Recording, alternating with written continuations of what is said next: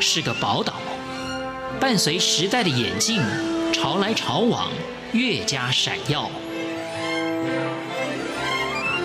欢迎收听《潮台湾》，发现台湾的美好。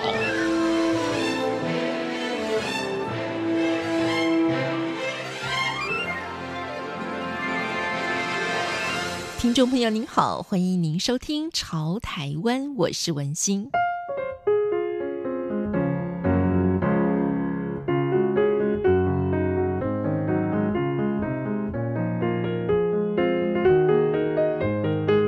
那，我们要从每一天的饮食开始，建立一个健康的饮食新观念。我们请到的是日本减糖饮食的研究专家小野千岁老师，要一起来关心大家的健康。大家好。我是小野千岁，小野老师先从自己的经验来谈一谈，为什么要减糖呢？要把糖啊，真的从我们的生活饮食当中排除的话，我觉得好难哦。老师为什么会下定这个决心呢？嗯，当然的，胰脏正常的人，呃，可以吃吧，可以点、嗯、吃点点淀粉之类，嗯，都可以吃。但是七年前，我发现了我自己的胰脏有问题，嗯，就是我有。高血糖，呃，我去验血就知道了，我的呃糖化血色素是五点九，就是呃正常就是呃四点五到五点五，嗯，但是我的是已经是呃六以上，应该非常注意，呃，那呃我决定以饮食控制我的血糖，呃，开始。嗯，呃，研究呃减糖饮食的理由。小野老师呢，是因为自己的健康出了问题，哈，那么开始要提醒自己，好好的从饮食方面下手，开始专注在减糖饮食，希望能够控制一下自己的这个血糖哦。我也是，以为是这个糖尿病是胖的人的问题。嗯做梦也没想到自己有会有这个问题。亚洲人瘦不瘦、胖不胖，好像是没有关系的。我住在德国，很多胖的人的问题那是糖尿病，然后很多很多那个都是那个他们有那个呃啤酒哎肚啤酒肚 对，那一看就知道那个嗯有胖的问题，但是在亚洲。瘦的人也很容易，嗯，患糖尿病。在欧洲，我有一个我很喜欢的呃呃标语，那是人生是四十岁开始的，但是糖尿病也会。所以我我真的建议我的朋友们。四十岁以上一定要一年一次去验血，自、嗯、自己知道那个自己的身体，我们管理我们自己的身体的健康，是、嗯、最好。那小野老师呢？现在是长期的居住在德国啊，因为小野老师的先生是德国人。小野老师的先生啊，克勒医师，他是德国的自然疗法的医师。那么，一般我们都认为，像女生就没有办法抗拒甜食啊，所以我们觉得说，爱吃糖，你才会有这种血糖的问题。但是很多男生不爱吃甜的。所以就会忽略掉了，其实自己在很多的饮食当中，不是甜的东西才有糖，对不对？嗯、呃，那个淀粉，嗯，不一定甜。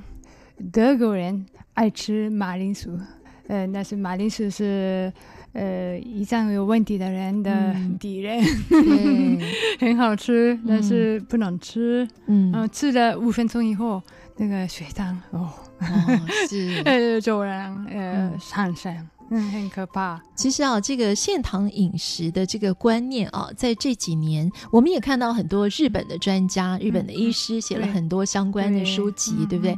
但是以前啊，我看到的现糖的糖。是有字旁的糖。那当我们看到这个字的时候，我们就知道说，不是只有米字旁的这个甜的东西才会转化成这种热量。例如说，我们要减肥的时候，我们就要限制淀粉类的东西，对不对？那不是说什么面啦、米饭啦、面包啦这种才会转化成糖。哎，其实，在我们平常的水果里面啦，或者是很多蔬菜里，其实也都是会有这个米字旁的糖。那这些也许都是陷阱。对对，嗯、那呃，每一个东西要、嗯、要一定要知道是。一百克里有多少糖子，嗯、因为我呃，我开始这个、呃、研究料理的时候，那、嗯、三个月我做料理，每一个呃食材、嗯、先要知道呃多少呃坛子、呃，有时候看不见的，呃，比如说呃白菜，那、呃、白菜是蔬菜，但是。嗯，白菜那个吃火锅的时候会吃很多，是，就是吃的分量要注意，嗯、因为吃一一块两块，呃，那三块 没问题，嗯、但是，是。呃，我有一天吃了，哦、呃，差不多也半克，呃，半克也没问题哦。嗯、那个呃火锅的话，嗯、对，减少是 是一点点，所以。那呃，然后我测了那个我的呃、嗯、呃血糖，哦，好高啊，呃，所以要注意，呃，连蔬菜也呃要注意。那吃蔬呃蔬菜的话，那呃用那个呃吃嗯绿色的蔬菜，那、嗯、呃看那个糖质量多少，呃很清楚的可以知道多少。嗯刚刚小野老师提到的这个糖质量啊，就是希望大家可以把自己每一餐糖值可能有九十克，可以减到一餐可能只有十克，所以我们可以学会这个健康的新对策，还有新方法。好，但是我想小燕老师呢，刚刚提到说，你当你发现你的血糖过高的时候，嗯嗯嗯、那你就开始做研究嘛。可是我们一般人呢，就算去研究哈，也不可能开发出这种可以减糖或限糖的这个饮食的食谱嘛。那您自己原本自己研究的，其实也是在呃日式的料理的这个领域当中。我就要那个介绍台湾的呃台湾朋友。对，还不知道的，嗯、呃，那个料理可能会有意思，嗯、也要嗯、呃、介绍，嗯，那个台湾的小吃，那个我爱吃台湾小吃，那个点心类，嗯、就是问题是大部分就是糖质很高的那个淀粉。我我还去呃夜市，嗯、呃，但是我不能吃，呃，那那些东西我我想一想，呃，怎么做？呃，用那个呃新的嗯。食材试试看，嗯、那结果呢？呃，就是我现在知道怎么做碗蒸，怎么做呃霸王呃霸掌，还有凤梨酥啊，那个都是我介绍的料理。嗯、那个呃小吃是嗯糖质很低的，可以吃。那个糖尿病的人也可以吃，嗯、因为胰脏的问题，这是一辈子的问题。那不吃这种有糖的东西，我们可以怎么样来选择呢？因为我们一般平常要吃饱，就是吃饭吃面嘛，吃馒头啊、面食啊。那我们可以用什么来取代呢？对，呃，比如说，呃，米饭。我介绍的米饭不是米饭，是自来米饭。